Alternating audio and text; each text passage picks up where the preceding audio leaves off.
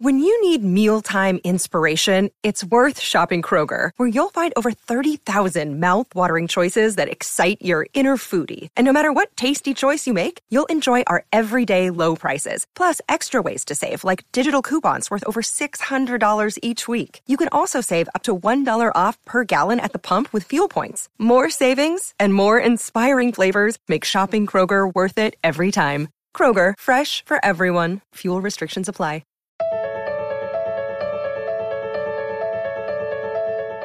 People love roadmaps. We love to know what will happen next and how we can best prepare for new seasons of life. We hate the process and we loathe uncertainty. In fact, I laugh out loud when I'm reminded of this old quote There is nothing certain but the uncertain, which is, I don't know, maybe how my life has worked out, but I don't know.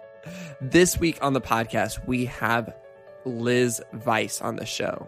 And Liz she gets this truth in a profound way and has learned to soar despite the roadblocks and unforeseen medical problems that would profoundly impact her life. Liz was raised in Portland, Oregon, which is where we first met, and she is a gospel and R&B singer and she spent time touring and playing venues and festivals around the country with a bunch of names that you have heard of. But it's interesting because her background was never in music, or at least it wasn't the plan to go down the path of music.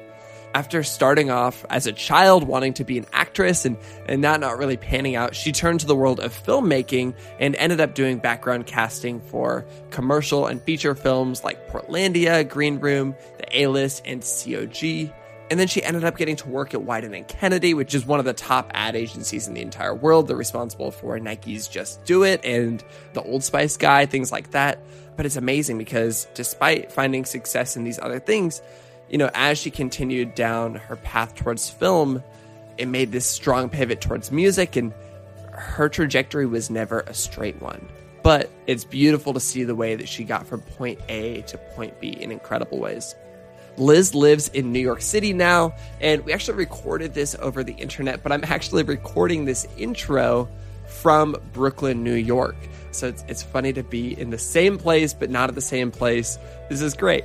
Anyway, I am Brandon Harvey, and this is Sounds Good, the weekly podcast where we have hopeful conversations with resilient and creative people who are rejecting cynicism and using their lives to make an impact for the good of humanity. I can't wait for you to be impacted by Liz's story. So let's just jump straight into this conversation.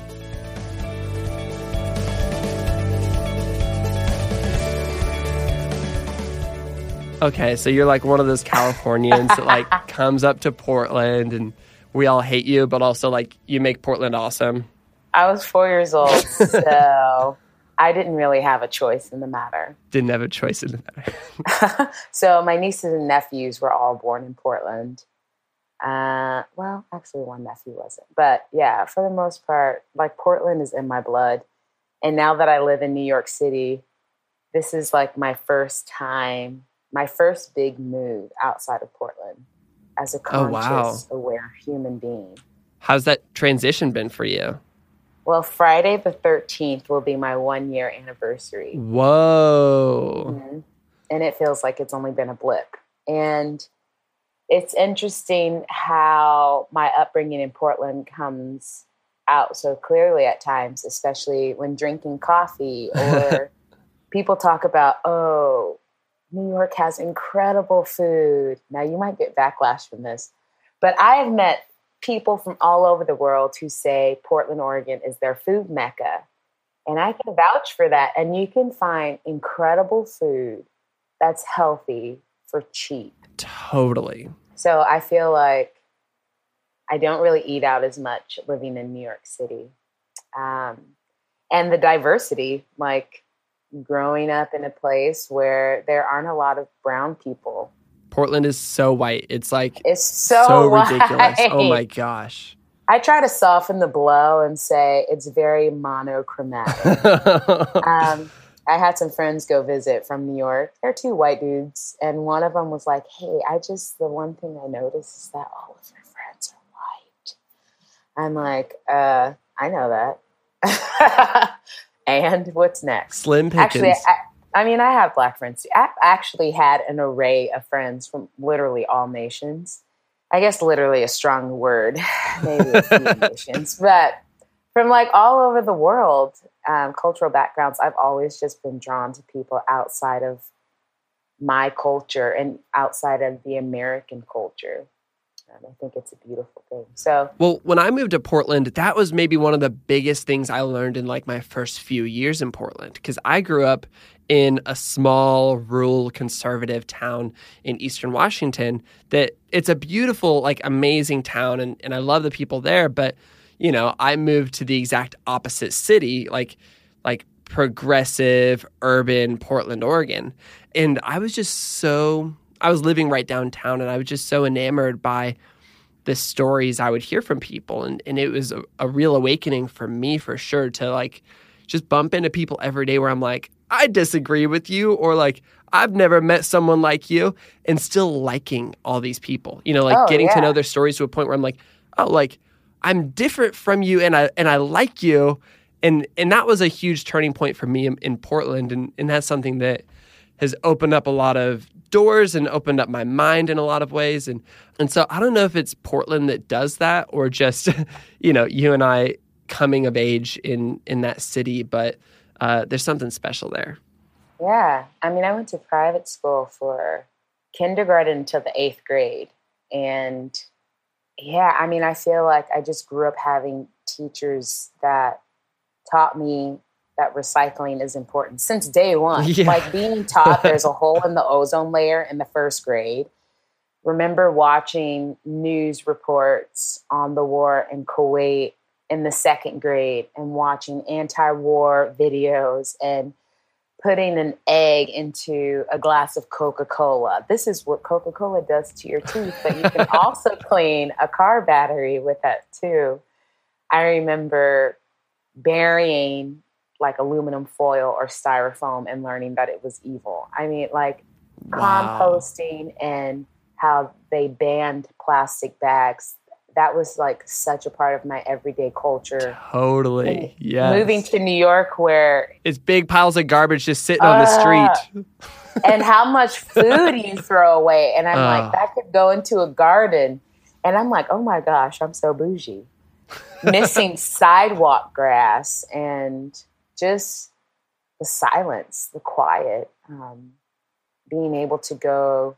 I mean, we live by water, so it's really easy to get to the ocean from where I live, which is awesome. I love living by water so much and just seeing it when you're on the train or crossing a bridge, going to the store. Like, I love it so much. Or standing at the train and looking across and you can see the Statue of Liberty. But yeah, growing up in Portland, you meet so many different types of people. And yeah, I mean, we don't really need to go into all of this, but I will say that I've met tons of different types of people, no matter what their beliefs.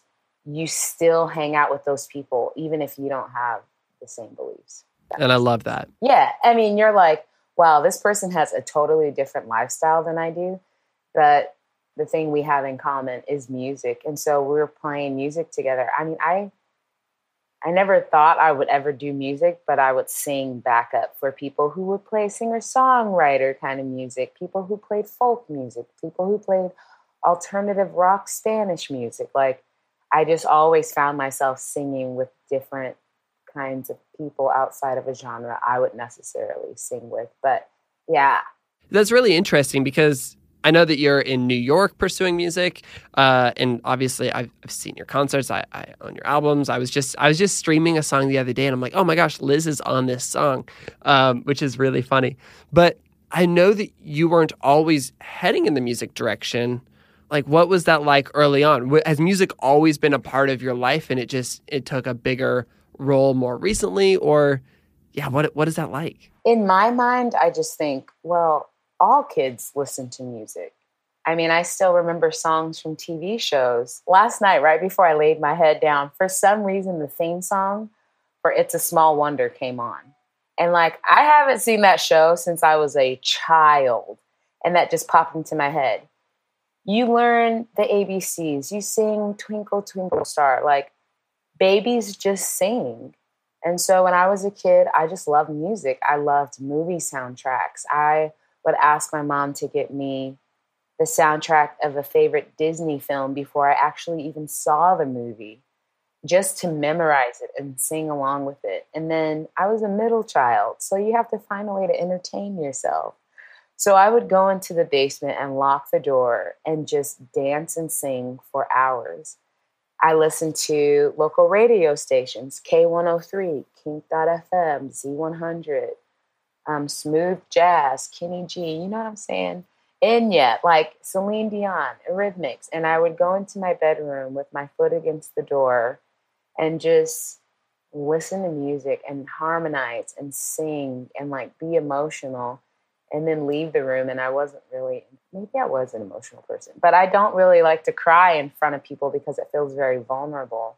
But if I go into my room and listen to a song, I'll just start tearing up if it gets me in a certain way. So, like, music wasn't something that I was opposed to, even though there's a history of music in my family. Like, my mom wanted to be a musician, and the story goes that my grandmother in that time said that you need to focus on being a wife and a secretary and having kids. And, you know, my grandma comes from that day and age where women, that was their identity. And not saying that that's bad, but that's just not all women are. And then my dad was in a famous band in the maybe the 70s and 80s, but I didn't grow up with him. So it's not like I had these influences around me at all times. And my mom raised five kids by herself.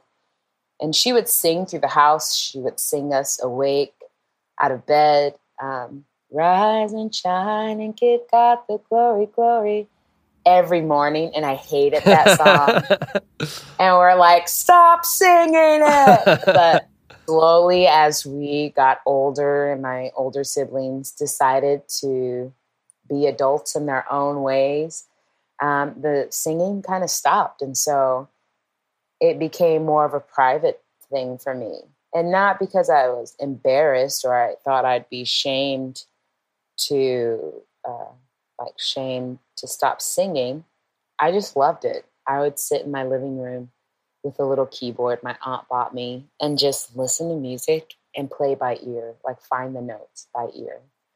Um, but I wanted to be an actress. I used to call up local agencies, ABC Teens and Kids, or I can't even think of shoot Barbara. What made you want to be an actress? I just loved watching movies. Like I loved movies where kids could be kids, like Babysitters Clubs, Now and yes. Then, Casper, The Goonies. And so you wanted to be like a kid actress. I did, but you notice most of those movies I name do not have brown kids in those movies, except for the Babysitters Club. And then I watched that a few years ago as an adult, and I'm like, wow, this is horrible. but I love those movies. Yeah.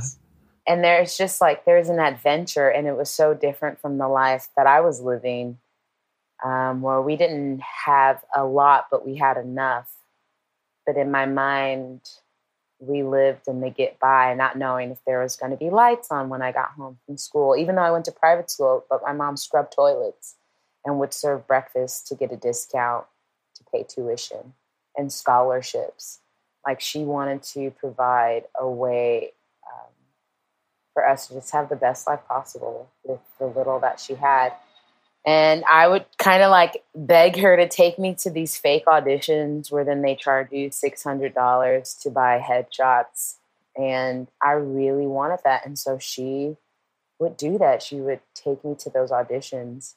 She never bought me the headshots, which I am so thankful for. Oh my gosh. I wish I could see those. like, I wish.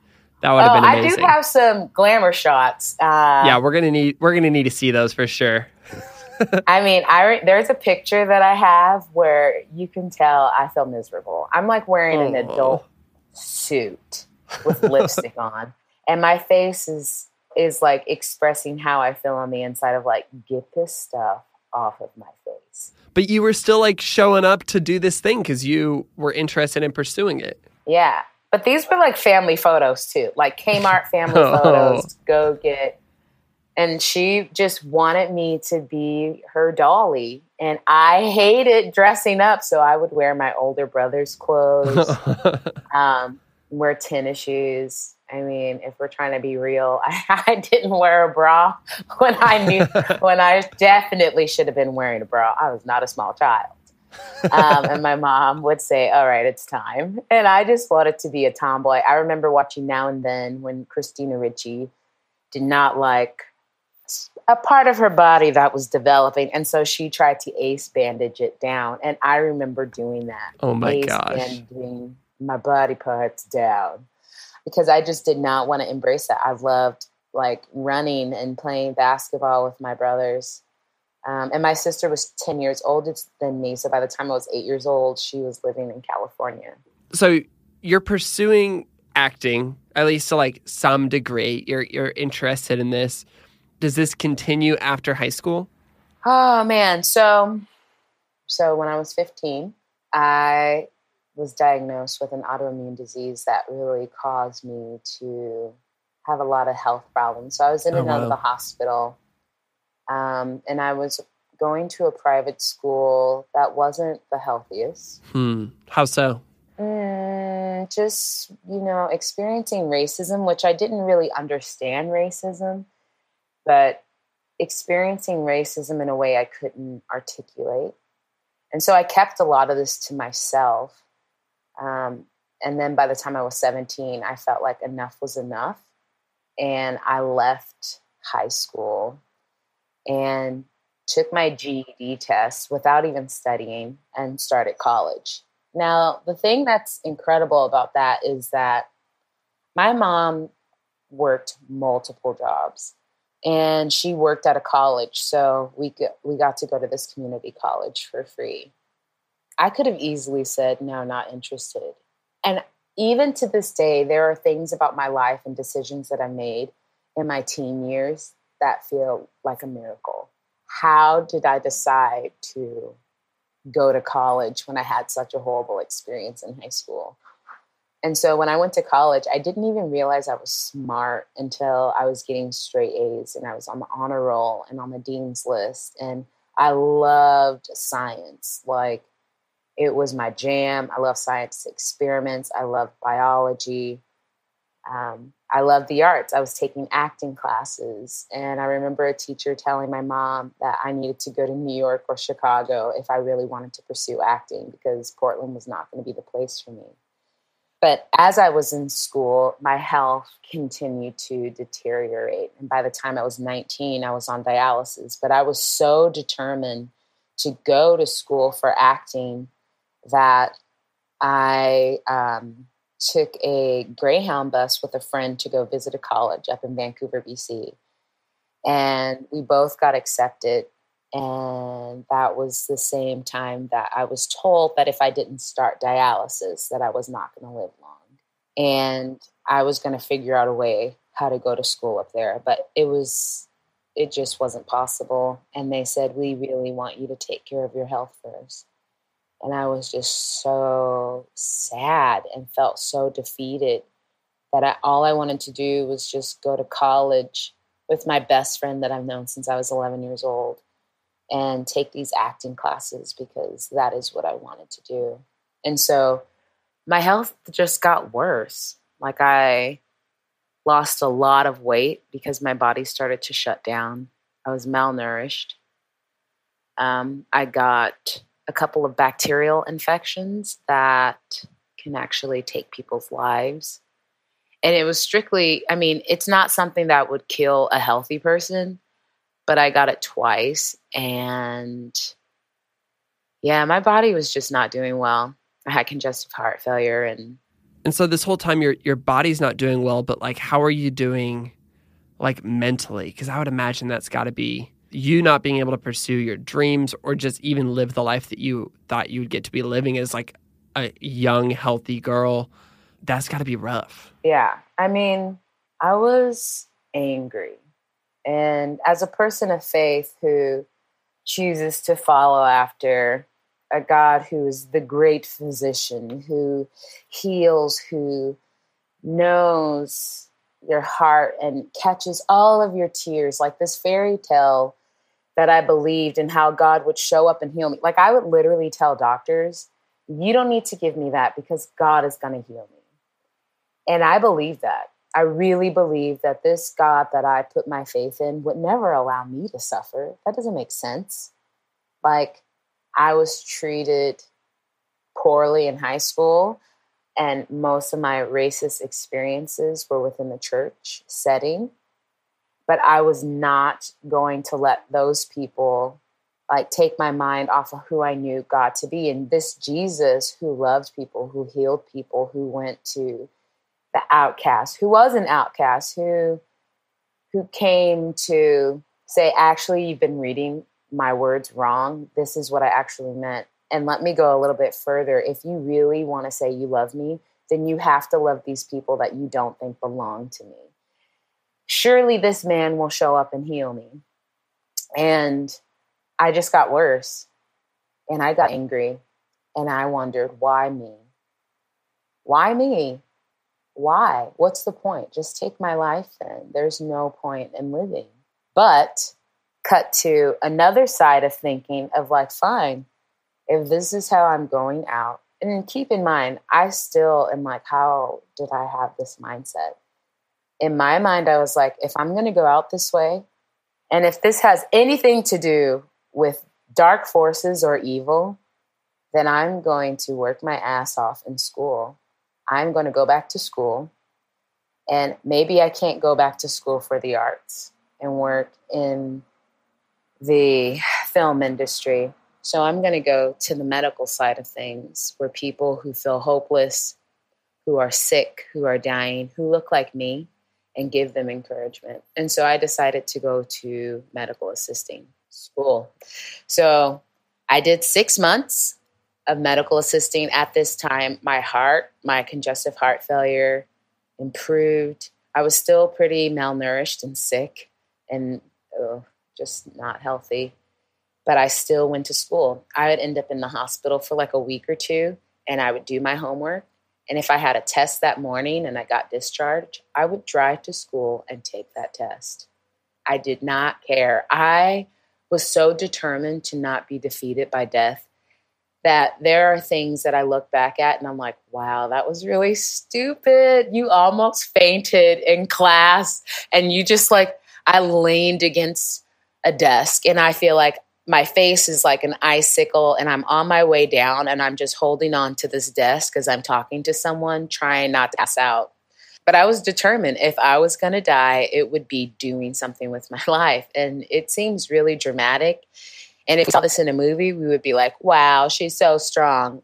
But I don't even, I don't know. That was just my mindset. It wasn't to prove to anyone anything. I just was too stubborn to let death ruin the rest of my life, however long that would have been. And so I finished the first six months of medical assisting school.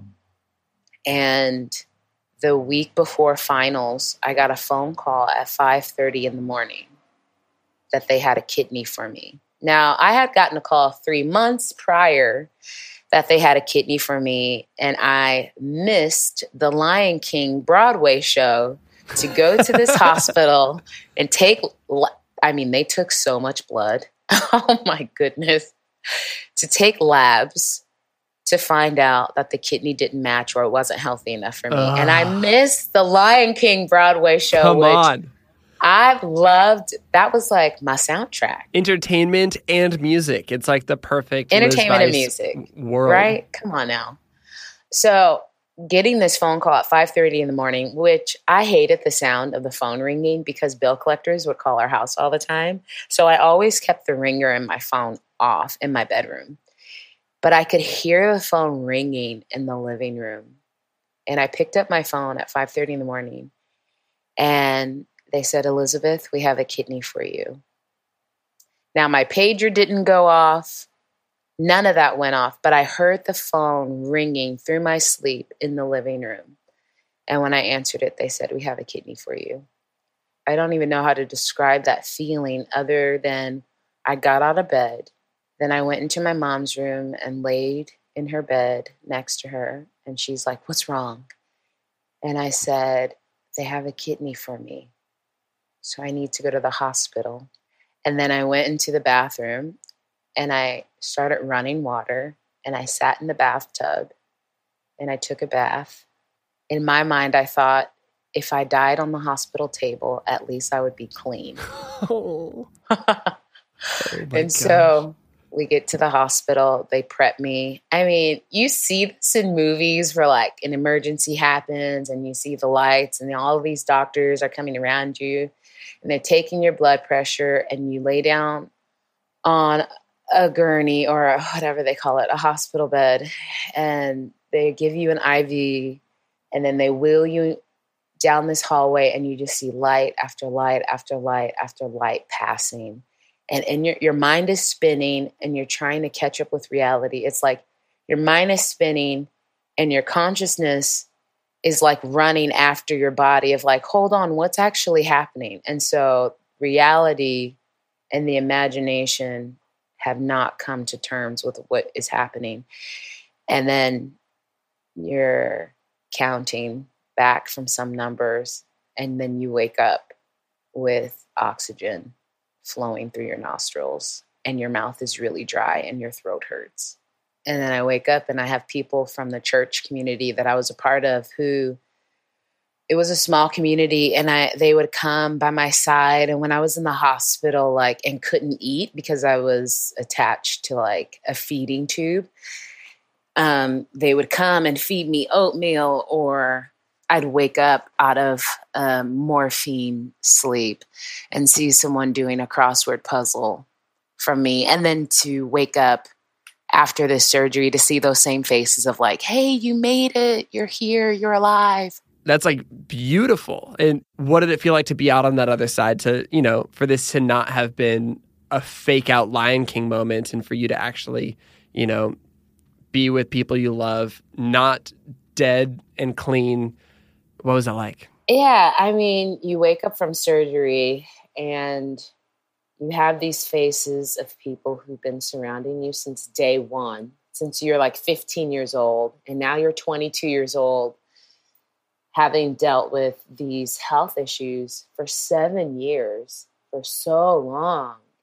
You kind of slowly start to release certain dreams that you had of like, okay, well, I guess I'll never get married because who wants to marry a sick woman? I guess I'll never have kids because I'm not trying to be a single mom. And I don't know if I'd be alive long enough to have kids. I guess I'm not going to go to a four year university because I won't live long enough to complete it. And then you wake up and people are smiling and they're like, Yay, you made it. Yes, you're here. Hi, congratulations. We love you. And I'm like, huh? What's happening? I'm crying, I'm smiling. And then you go back into the recovery room and you're like, wow, this, I'm peeing for the first time. I haven't peed in three and a half years because that's what happens when your kidney and bladder shut down. So I guess this is where we start. I'm very angry um, and I don't understand why I had to go through that. So let's go see the doctor, listen to what I'm supposed to do now. I laid in my bed. It snowed the day I was uh, discharged from the hospital, which I love snow. So that actually felt like a gift for me. I really love snow. And I just remember listening to music every single day in my bed and I even tried to write a letter to the family of the young guy who passed away, whose kidney I still have. And I just couldn't do it because it felt like those moments you see on TV, on Oprah, on Jenny Jones, on Ricki Lake Show, on Maury, like these moments that I wanted to play in a movie. Yeah, you had to like live up to the hype almost. And now I'm living that and I have to keep moving like a zombie. And so I'm going to the doctors, I'm getting lab work. Here's the breakdown of the medications you have to take. Oh, we think part of your lung has collapsed. We need to send you to the hospital now to make sure that your lung hasn't collapsed because you might have to deflate your lung and inflate it again. Oh, it's actually just a blood clot. So now we're going to give you medication to take blood thinners, but you have to give yourself injections in the belly. So I had these huge bruises on my stomach. And so after four weeks of figuring out how to take care of myself post transplant, I went back to school. I needed to finish what I started. I went to school four weeks later, and my doctor's like, "No, uh, no, you're not." Four weeks later, yeah. And I had to wear like this thing on my stomach because it felt like every like my stomach was just going to pour out through my incision. So I had to wear like this brace on my stomach, and I'd walk with my hand over my incision where my kidney is. But I had to finish all of my finals from the finals week that I missed before I got my transplant, plus first week of schooling, which was an externship going into different hospitals. And I, of course, was placed into the cancer department of this specific hospital that I've been a fan of, where I actually got my kidney transplant. And I would have to go and work with patients that look like me only four weeks prior. And I knew exactly how to take care of them. I knew that they were cold. I knew that they needed water. I knew that they needed a pillow under their feet in the chairs that were too small.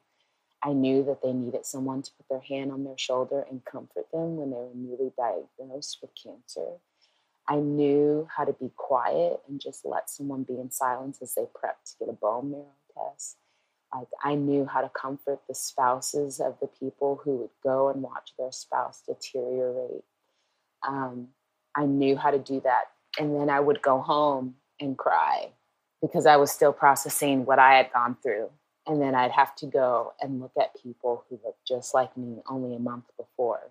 And I had to go get lab work done three times a week. And after that, go down to school.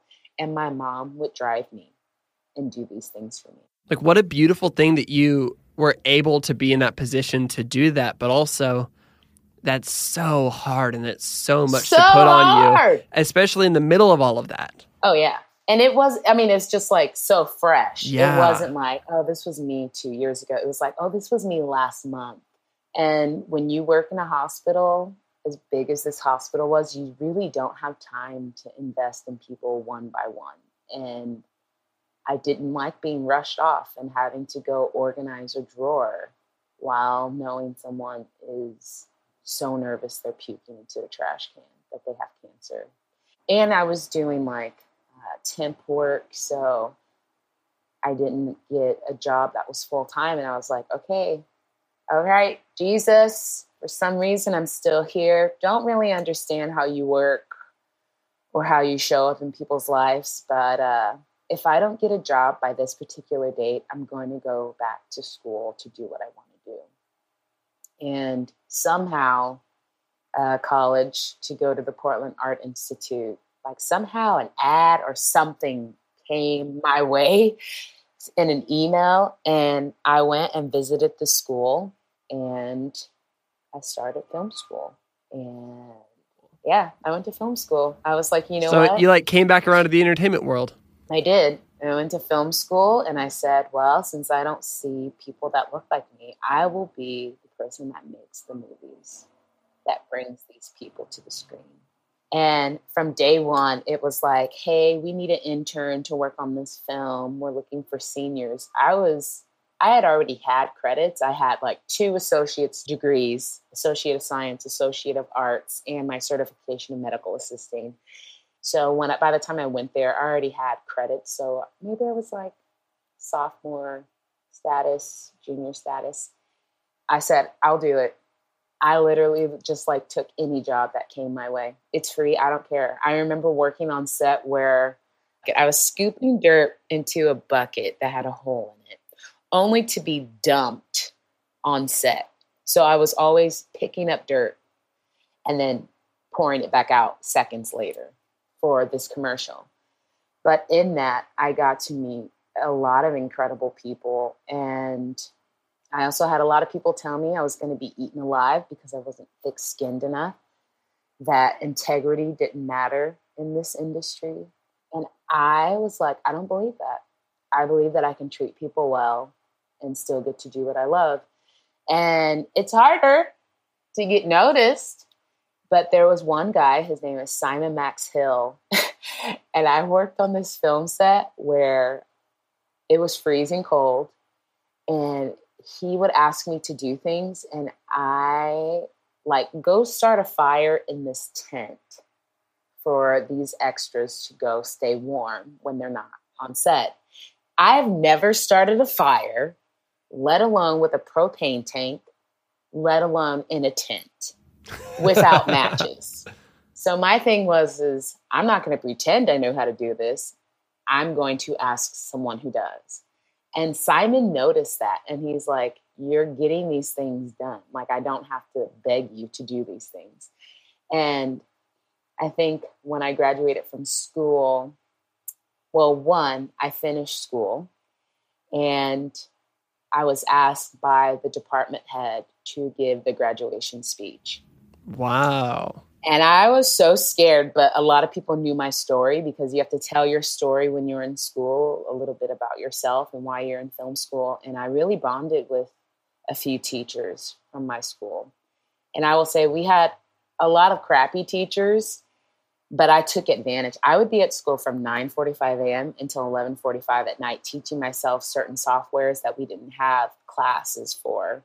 Um, how to author DVDs so that if I shot a wedding, I would be able to make a DVD for them to have different menus and they could have interviews or like just different parts of the DVDs for whatever the project was. It didn't matter. I would teach myself. I would teach myself how to edit sound in Pro Tools. I would I was so determined to learn how to make movies that I would be in school from 9:45 in the morning to 11 p.m. and set up meetings with teachers to teach me certain software programs that weren't being taught in school so that I could learn how to do these things for myself when I would do freelance projects. Yeah, so I was just like super determined, and this led to me being the speaker for the graduation uh, for my graduating class, actually for the whole school when we. When the, that's unreal. That's amazing. You're like brushing by that, but that's a big deal. I mean, I wanted to say no right away, but I was the first female to ever give a graduation speech in my department. And so I had to represent.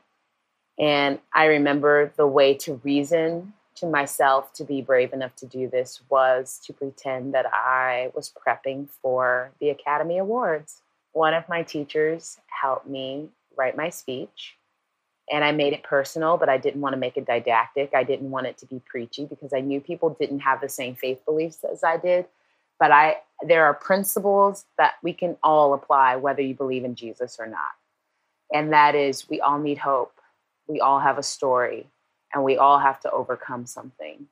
And so that was the purpose of my speech was to say there was a point in my life where I saw no future and now I'm graduating with honors from college, a place that I never thought I would live to see.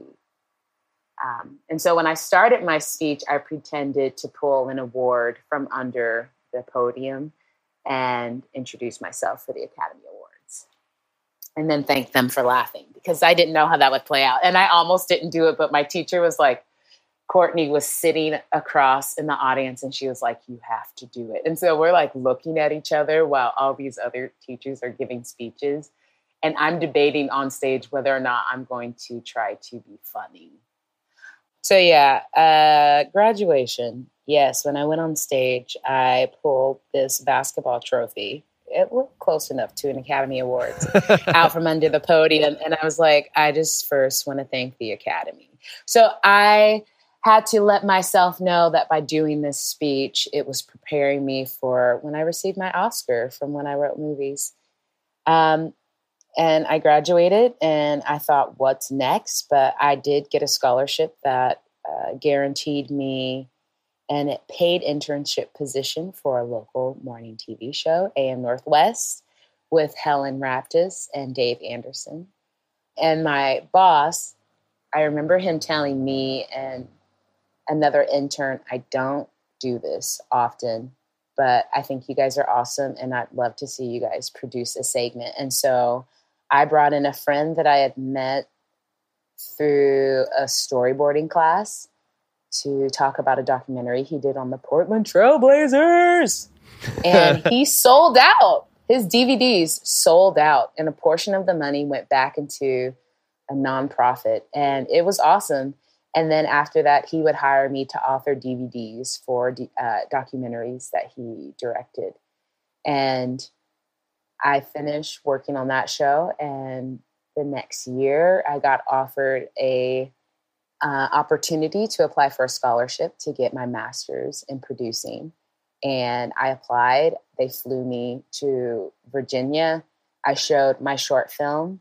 I got the okay to get that scholarship. Like I won the scholarship and I turned it down because I felt that if I was going to go to school for film to get my master's, it was really because I was afraid that I would not survive in this industry.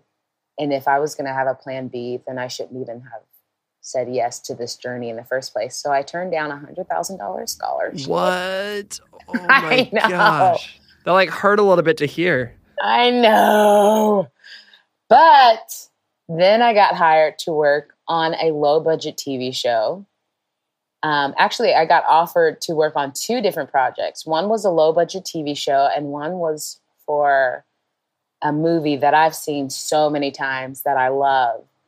And I turned down the movie and I went to the office of this low budget TV show, and it was Portlandia.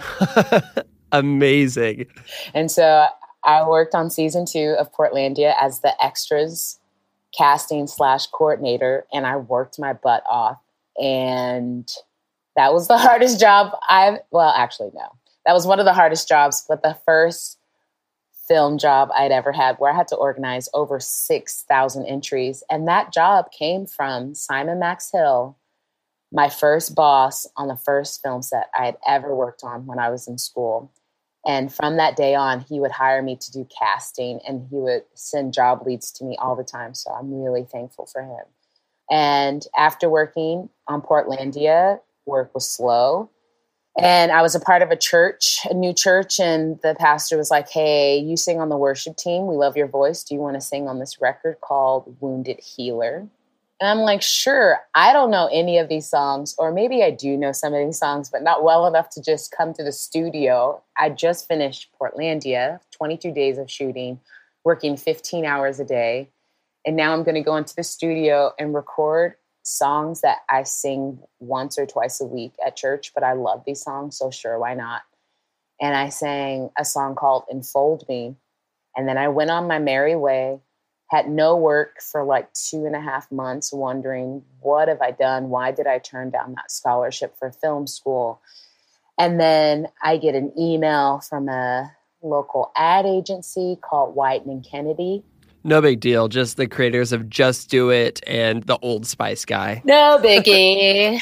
and I didn't apply for that job. And they're like, Would you like to work here? And I said, Yeah, here's my resume, sent in my resume. And because of my job on Portlandia, my boss was really good friends with the producer of Portlandia. And I got that job with no job interview. Wow. And that's amazing. Then I worked at Wieden and Kennedy for three months and I remember getting an email for everyone who worked in the digital department, the film, the post production video department of Wieden and Kennedy that we all got tickets to go see the girl with the dragon tattoo. I'm like, that's random. But Emily Fincher, David Fincher's sister, worked at Wieden and Kennedy. And I was like, who? I mean, I know who David Fincher is, but like, I was seriously like, who is that? And uh, I remember I was like, you know what?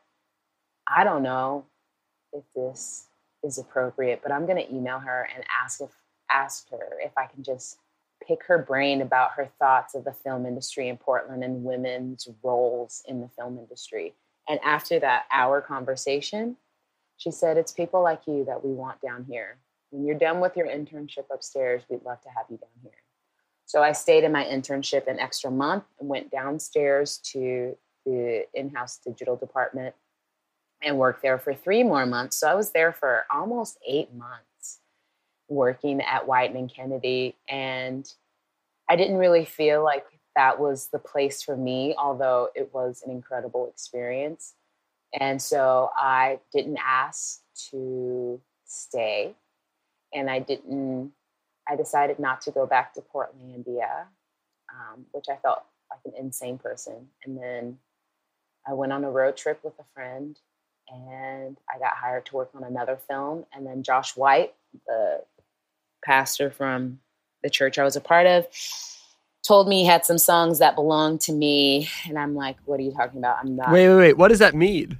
Well, he wrote these songs that he wanted to do for his own solo project. But he said, I have these songs that I want to be selfish and keep them for myself, but I really feel like they belong to you. And so I'm going to write you an album. And I'm thinking, okay, that's really nice, but I'm not a musician. I only sing once a month and I need to pay off my student debt. And I love working in film no matter how hard it is. And, you know, working in the film industry is feast or famine. And so it was really hard. And I would work on projects that would cause anyone to have PTSD. And I'm like, what's the point of this? But I still loved working in the film industry. And then the time finally came where Josh was like, all right, your record's ready. I need you to go rehearse these songs. One day of rehearsal. Then the next day, I need you guys to go into the studio one day in the studio and work on these songs. And then you're going to have three months to familiarize with these songs, finalize vocals. We did all that. Then I sang on a friend's record, Blitzen Trapper, sang Shine On with my friend Eric Earley. He is so awesome. And he helped produce my record as well. And really, I felt protected by him, even though it was like a whirlwind happening around me to do something so outer body, like singing into a microphone, singing with other musicians who do this for a living. And here I am feeling like an imposter. They're going to find me out. This surely they know that I don't know how to sing. This is a joke. What am I doing? And then release my record. We sell out at Mississippi Studios in 10 days. The buyer calls me and says, Hey, we've never had that happen before. Would you be interested in opening up for Cody ChesnuTT? I'm like, what? and at that show, someone's like, hey, love what you're doing. Would you be interested in opening up for St. Paul and the Broken Bones? Como say, what? And then from that show, it's someone saying, hey, would you be interested in playing at the Blues Festival? And then from then on, it was just word of mouth, getting hired to play these different shows. Wow. These artists headlining at Mississippi Studios. What's going on internally for you in this moment where you're like, okay, all of these things are aligning. I'm I'm having random successes like one after another after another in this world that I didn't think I was going to be in at all. All while you're still like hustling in this other world. Yeah. What's going through your mind? What is this? Why didn't I go to school to be a doctor? That's what I was thinking. You can't live this way. What am I doing? Who do I think I am that I can do these things? They don't pay very well. I don't know what I'm doing in music. Film isn't working out and I'm not willing to sacrifice my like my morals to kiss someone's butt to move up on the ladder. I just can't do it. I can treat people normal, but then I would find myself befriending people who can't move me up on the ladder. But those are just the people that I felt drawn to those relationships. And so music is unfolding, and I'm thinking, what is this? Am I is this something I'm supposed to look into, or can I just not do it and say that was fun? This is great. And I was doing music full time for a year, no management, no agent, selling CDs that I would then save up money for and buy more CDs. Um, and then the next year, I get contacted by someone who wants to manage me and help me make more records. And I'm like, what? No, this is a joke. Am I supposed to do this? Do I have to do this? Is this how calling works? And so, you know, I listened to different sermons or seminars on knowing what you're supposed to do, career finders, what you're supposed to do with your life. And it's always pointing to people on the outside will let you know what you're really gifted at, what your calling is, quote unquote calling. And I don't even like that word because sometimes it's just so far into the future and not present that you feel overwhelmed that I cannot do this for the rest of my life. But when I practice saying, this is what I do for now, it makes it more palatable. And music just blew up. And I was touring with like Lecrae, Blind Boys of Alabama, opening up for the Temptations, open up for Joss Stone, like headlining shows, selling out shows in LA and Atlanta and Chicago. And I'm like, who is doing this? Who gets to live this? And you go home and you feel lonely and you feel exhausted and you feel spent. But then you go to these shows where people are like, my sister just passed away, but she was a huge fan of your music. Or remembering that I sang by the side of a man who was passing away from cancer because he loved my voice. Like I was the last voice that he heard before he passed away. And just being in these situations and these positions and thinking, wait, is this me? I feel like I'm I'm suffering from locked in syndrome. Like uh, my body is here on stage engaging with these people, hearing these stories, bringing comfort to these people. But I don't know if I want to do this. I don't know if I have to do this. And then I get an offer to work in New York City to be the music director at a church. And I'm like, look, I love Jesus, but I have an issue with his followers. and I'm like, I totally get it when people say that. But I do think community is beautiful and uh, it took me a year to say yes, but New York is the place that I've been wanting to live for years, for years. A place that I never thought that I would live in because I was sick. A place I never thought that I would live in because of the film industry. How would I excel in my craft if no one invites me? And I've been invited to this table of music where I'm not asked to save people, but asked to bring people together, no matter their beliefs, to remind them that they have the power to bring peace on earth, to remind them that they have the power to feed their neighbor, whether they like them or not, to have the power to remind women that they have a voice in this world. I've been mentoring young people since I graduated from film school because I used to teach film and I volunteered with this nonprofit for like five years to teach kids how to make movies from inner city, like young inner city kids who don't have access to take to join a summer program that costs hundreds of dollars. Um, kids in rehab facilities, kids in foster care systems. I got to teach them how to tell a story through film, through a medium that I love through a medium that causes people to come together to just shut up and look at a screen and watch a story unfold. And now I'm doing that with music and I tell my story from stage. And no matter what your beliefs are, no one can argue against my story. This is absolutely incredible. You've gone through this story where, you know, you thought you were heading in one direction and something got in the way of that and then and then you were able to overcome that and, and continue pursuing this this film direction and then all of a sudden you know your your identity or passions or interests or or abilities shifted and and you went in this totally different route.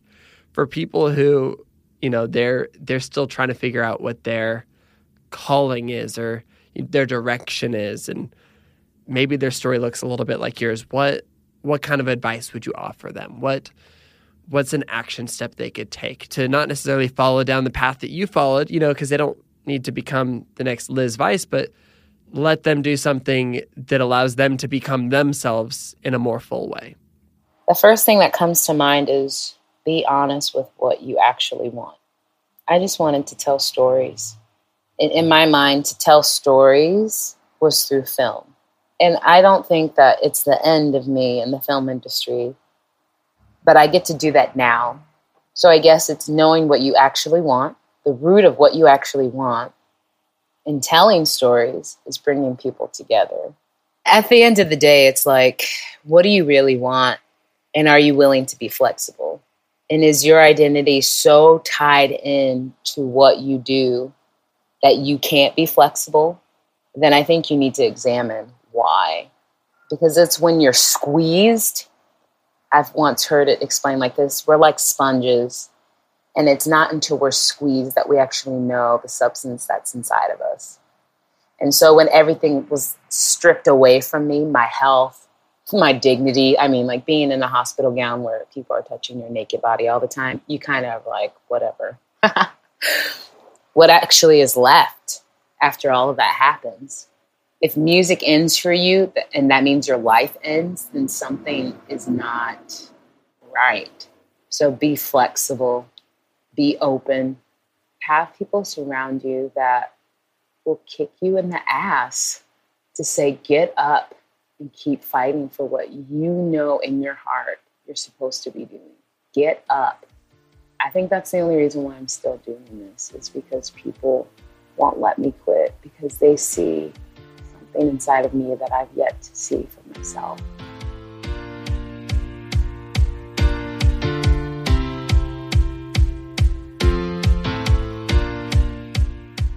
I love thinking about the idea of our calling being a sort of invitation. Liz demonstrates this so beautifully when she said that she's been invited to the table of music, where she's not asked to save people, but to remind people that they have the power to bring peace on earth, feed their neighbor, whether they like them or not, and to remind women that they have a voice in the world. Our calling doesn't have to be this far out there in the future thing, but something that is alive and active in the present that just requires our willingness and participation. For Liz, there was no roadmap and tons of beautiful surprises that only made her the resilient and incredibly strong person that she is today. What a good conversation. If you liked this conversation with Liz, you would really appreciate our past episodes with singer songwriter Grace Tyson, who uses music to fight human trafficking in the United States, or our conversation with the band Joseph. You've probably heard of them, they are so good. Both of these conversations will leave you so inspired, and you can find them wherever you listen to podcasts. This podcast is created by me, Branden Harvey, as a part of Good, Good, Good. Thank you so much to Chad Michael Snavely and the team at CM Studio for editing and mixing the show. And a huge thank you to Chrissy Karen Brock for your production support.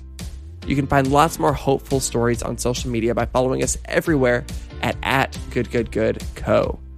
We do a lot of things for the sake of messy hope at Good Good Good because good news isn't dead. One thing that we're really excited to announce as the holiday season comes into full force is that we just created good newspaper gift subscriptions. So you can go to shop.goodgoodgood.co and you can subscribe to the good newspaper for a loved one or a family member and give them the gift of a year of good news. And with that, that is a wrap for this week's episode. Remember that we all need hope. We all have a story.